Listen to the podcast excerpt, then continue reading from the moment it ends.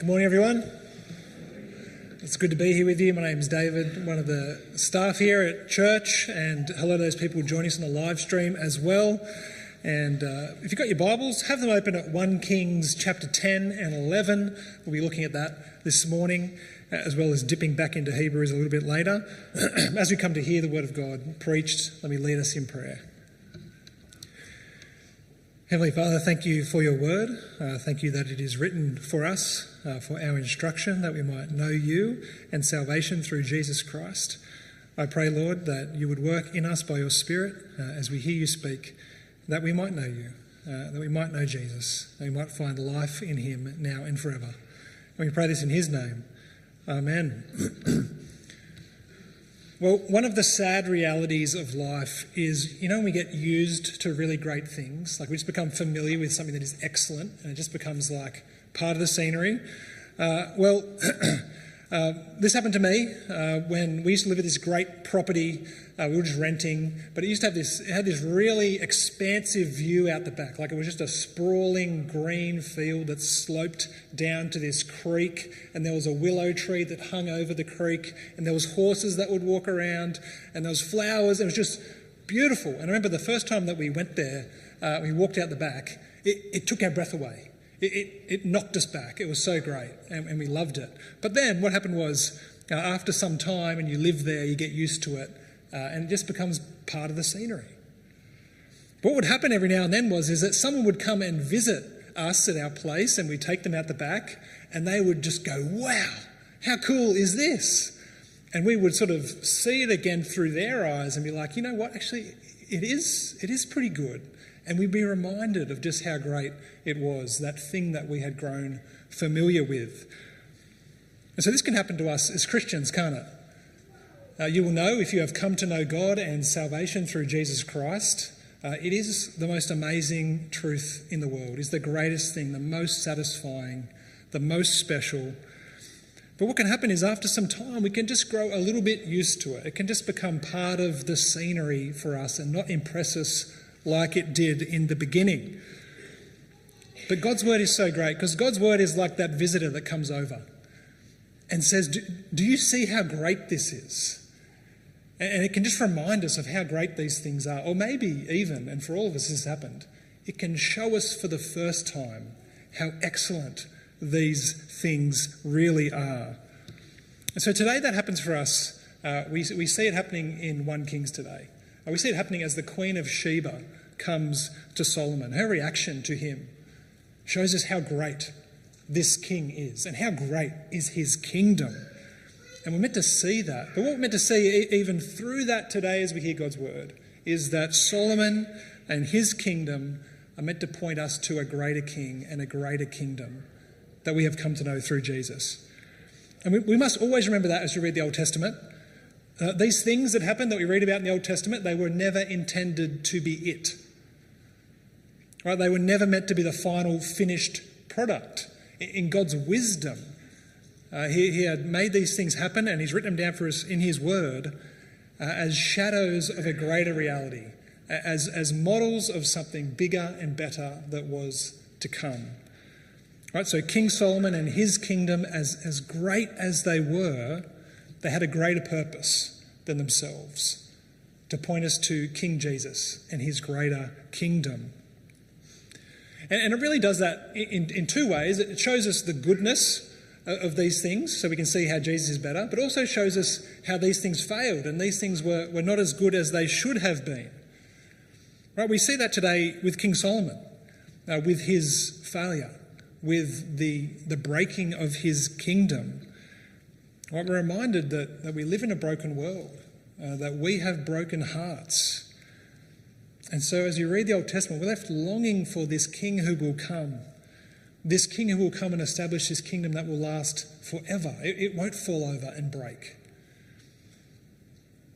And so, we're going to be looking at that today. Uh, here's an outline for us. We're going to look at how, how great Solomon was, uh, but how much greater is Jesus. We're going to look at the failure of Solomon and how that points us to Jesus who did not fail. And then finally, we're going to look at the consequences for both King Solomon and for King Jesus as we finish up. And so, if you've been with us reading through 1 Kings, uh, you'll know where we're up to right now. We've reached the high point of the Old Testament. Uh, God's promises have been fulfilled. Uh, God's wise king is on his throne. He's built God's temple, so God is dwelling among his people to bless them. It does not get any better than this, at least in the Old Testament.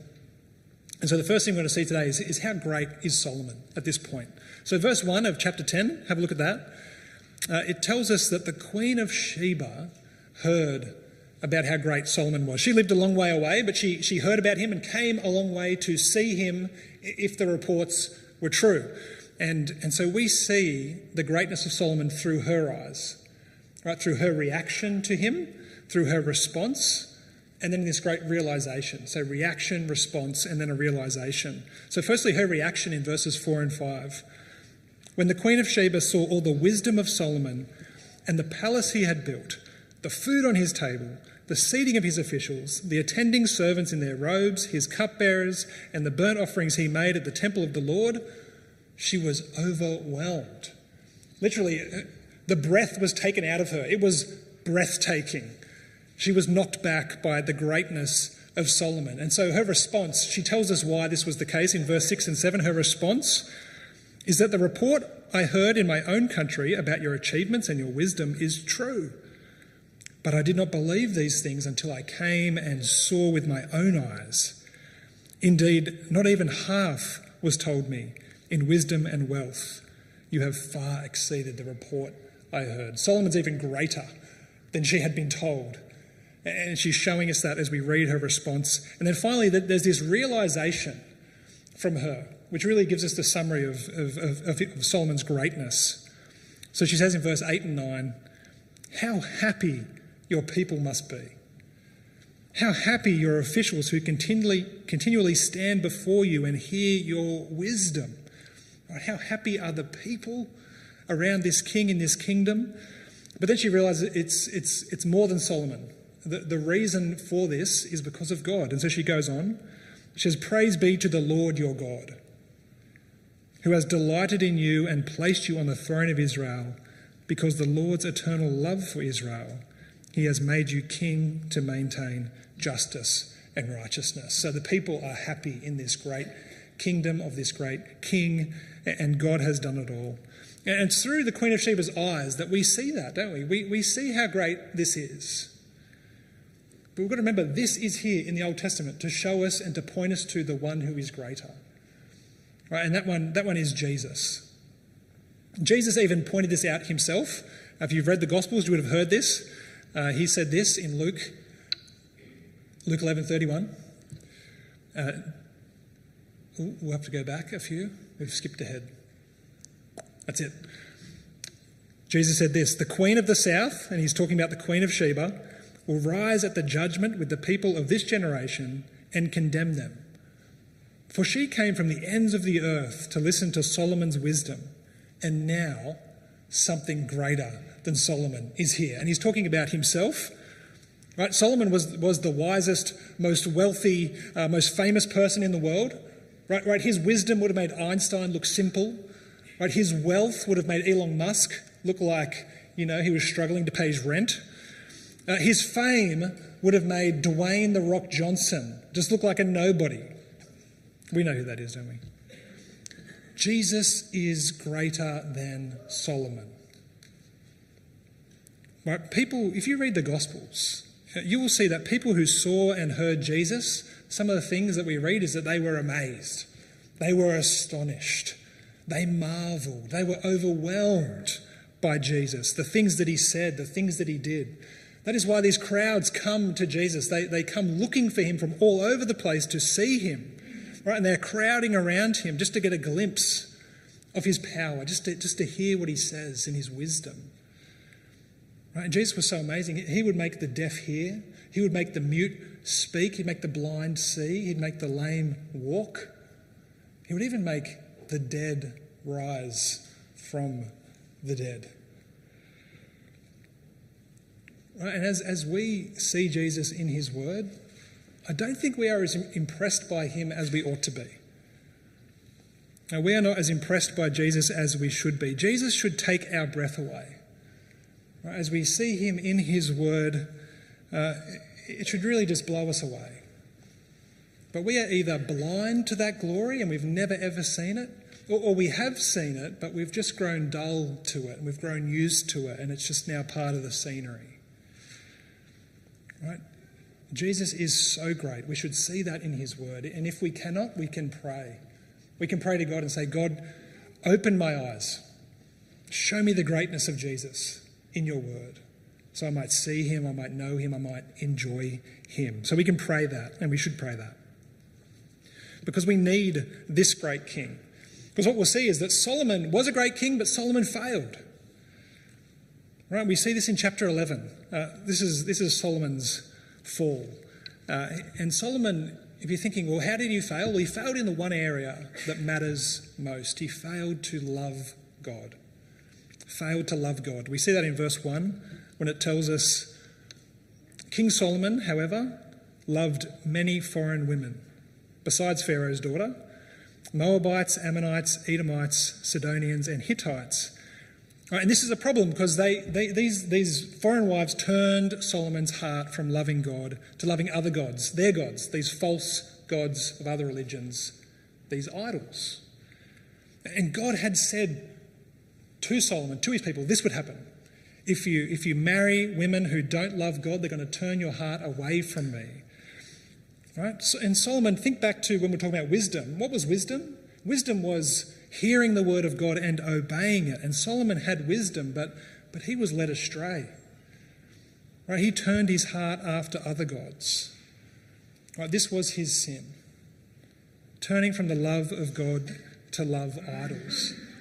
And, and we, the, the text here wants us, I think, to be appalled at what Solomon has done. Because it tells us in verse 9 that the Lord had appeared to Solomon twice not once, but twice. Right? God had loved him, God had blessed him, God had given him wisdom and this great kingdom. But Solomon, who was a wise king, had become a fool in his old age.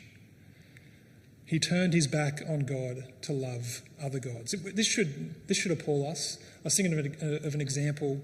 It's like if, if, a, if a married couple go on their honeymoon, and on the honeymoon, the wife leaves the husband to be with another man.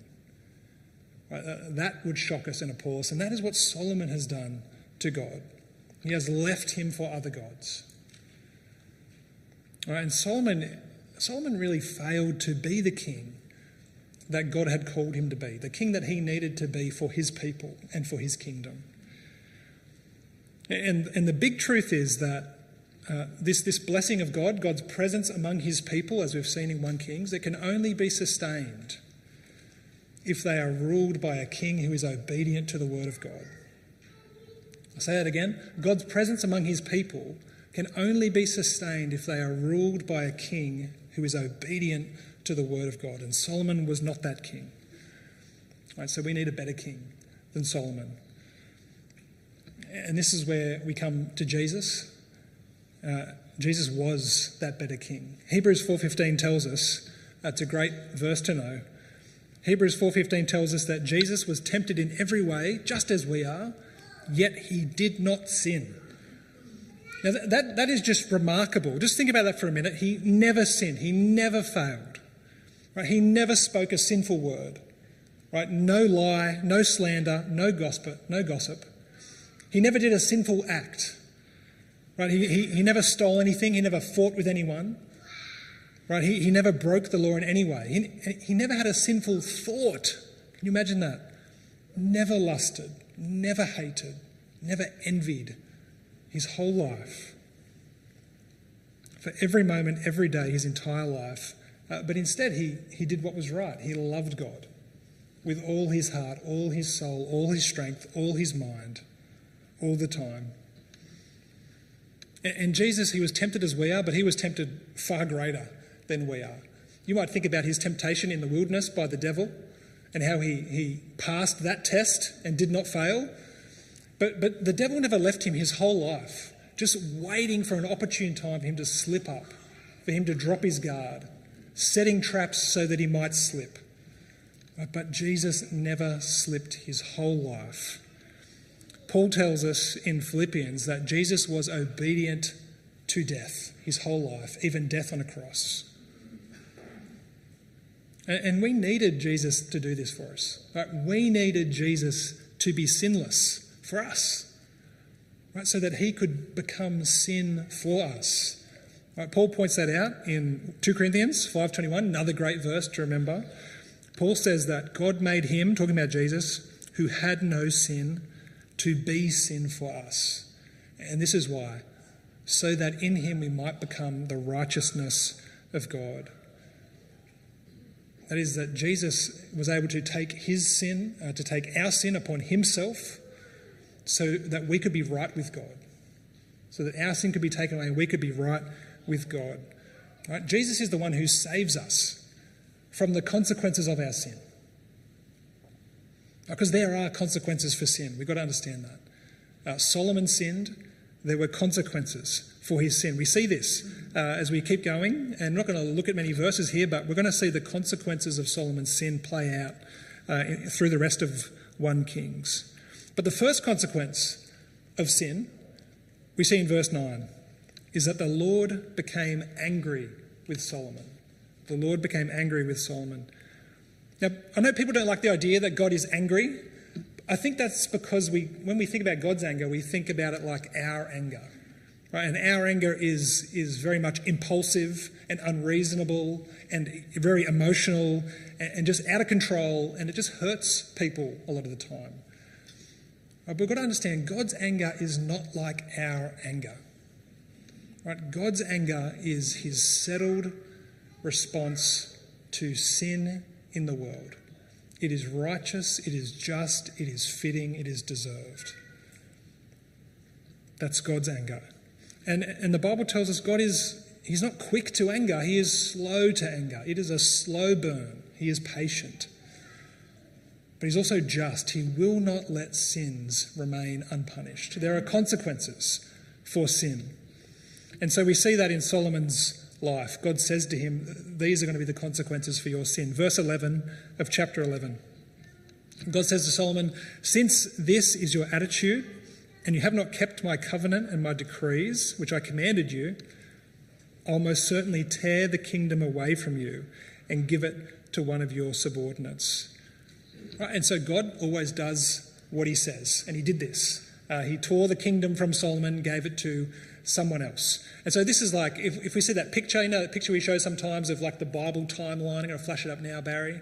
Thank you. Don't worry about the words. Just look at the black line. Uh, you'll see the black line splits in two at that white dot. And that is because of this. That is this point when the kingdom is torn in two.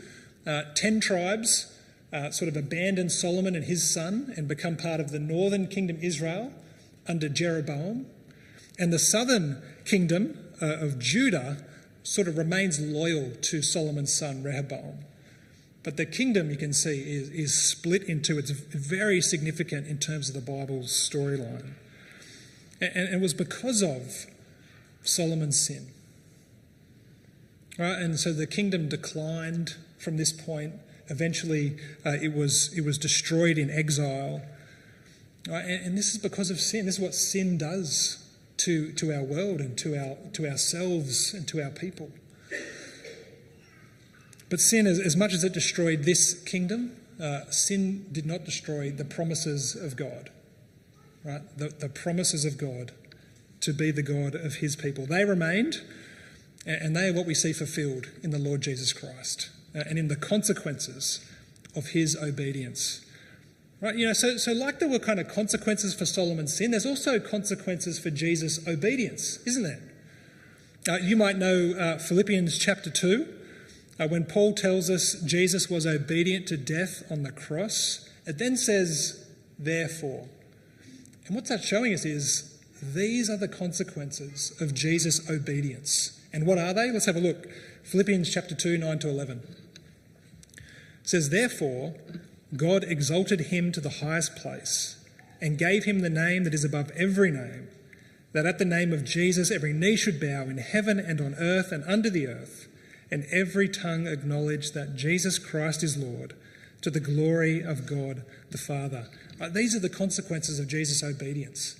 Jesus Christ is Lord. It means God, God has crowned Jesus as the eternal king of his everlasting, eternal kingdom. Right? That is what he gets for his obedience. He's risen like that. And, you know, we don't often think about where Jesus is now, do we? Um, it's kind of like we don't think about where King Charles is now, do we? Does anyone think about where he is right now? Like he had the big moment of the coronation, the crowning, and everyone was watching, and then a few weeks later, eh, who cares? We're, we're whatever. He's just doing king stuff. Right? Where is Jesus right now? Do you ever think about that? Right? Jesus is, is doing this. He is risen in glory. He is reigning over all things. He is the ruler of God's kingdom. He has more power than America and China and Russia, like all put together. He's ruling over all kingdoms right now. And he will reign until he comes again in glory. On that day, all enemies will be placed under his feet, all his people will be gathered to him in peace and in his glory. People from, from all time and all places who have believed in him are gathered to him in the new creation under this king, in this kingdom. And how happy will his people be? You think people were happy under Solomon? How much happier will people be under King Jesus in his kingdom for eternity? Uh, and Jesus is able to do that. He's able to sustain this kingdom because he was the one who was obedient to the word of God to death and he is risen. Right? Solomon, even in his failures, was the one who was pointing us to Jesus, the one who would not fail. And so then finally, I just want to think about this last thing together, which is there's consequences for Jesus, but there's also consequences for his people. Right? What are the consequences for the king's people? Well, Hebrews uh, tells us a bit about that. Hebrews 5 9, we read this. It says there that once made perfect, and it's talking about Jesus uh, being made perfect through obedience and through his death and resurrection, once made perfect, he became the source of eternal salvation for all who obey him. Right? Salvation, Jesus is the source of salvation. Salvation is salvation from the consequences of sin. Right? Like God was angry with Solomon for his sin, God is angry with us for our sin. Right? We all have that heart like Solomon that doesn't love God like we should, but turns away to love other gods and other things. And we deserve the consequences for our sin. It's not good. It is the eternal judgment of God under his wrath and anger forever. But the sinless one who died in our place means that he suffered the punishment we deserved. Uh, he satisfied the just anger of God against sin and so he has become the source of eternal salvation for all who trust in him. If you want salvation, you go to Jesus to get it. Anyone who comes to him believing in him, right, they are forgiven of all their sin, given eternal life with God. Right? How happy the people who know Jesus as their Saviour? How happy will they be forever enjoying his salvation? Right? It, it is a great salvation. And a big point in Hebrews is that we should not ignore this great salvation that has come to us in Jesus Christ. Right? You know how the Lord appeared to Solomon twice, and that, like that was pretty good. Well, we have something better. Jesus has appeared to us and our world, and he, he appears to us in His Word. Right? God has appeared to us in Jesus, and we should not ignore this Saviour or this salvation. You know, when Jesus walked the earth, uh, many people did not recognize him, did not acknowledge his greatness.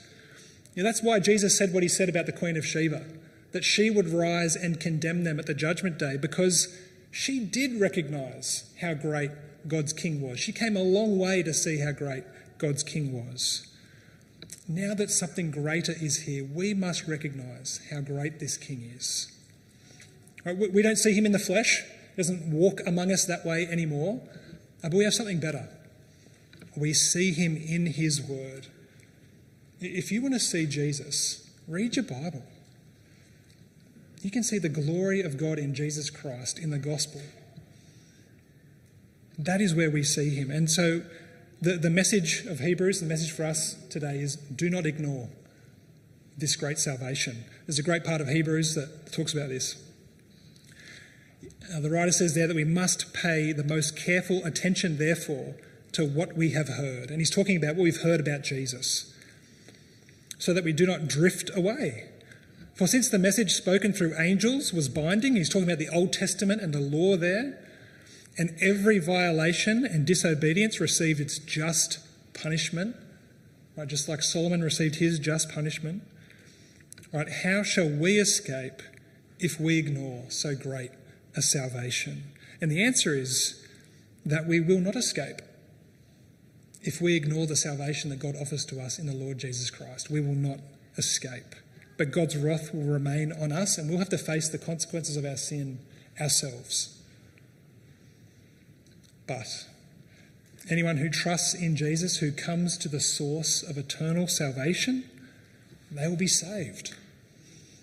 And we can approach that throne of our King with confidence because Jesus tells us to come. He says, Come and receive forgiveness, come and receive a place in my kingdom. Uh, he says that we will receive mercy. And if we do that, we can be those people who rejoice in our King, who rejoice in his everlasting kingdom. Or we can be those who look forward with great hope and joy to the time when our King will appear a second time. And, and this time, it will not be to give people a chance to be saved, but it will be coming with judgment and to save those also who have been waiting for him. Right? How happy are the people uh, whose king is Jesus? Uh, if that is you, rejoice in your great king and his greatness. Uh, if that is not you, come to him today. Come to this king and receive his mercy and a place in his kingdom. I'm going to lead us in prayer now uh, as we reflect upon these great things God has said. Let's pray.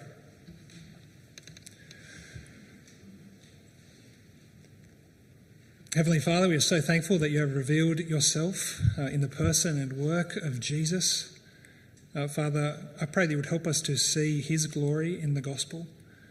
I pray that when we see it, we would not ignore him and his salvation, uh, but we would be those who come humbly uh, and obediently um, to receive your grace and mercy and your forgiveness of our sin.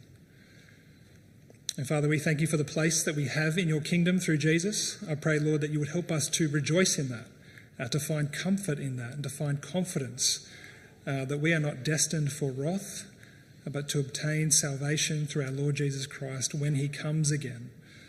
And so, Father, we pray, help us to look forward to that day uh, and to pray, Come, Lord Jesus, come. And Lord, may we pray it always in Jesus' name. Amen.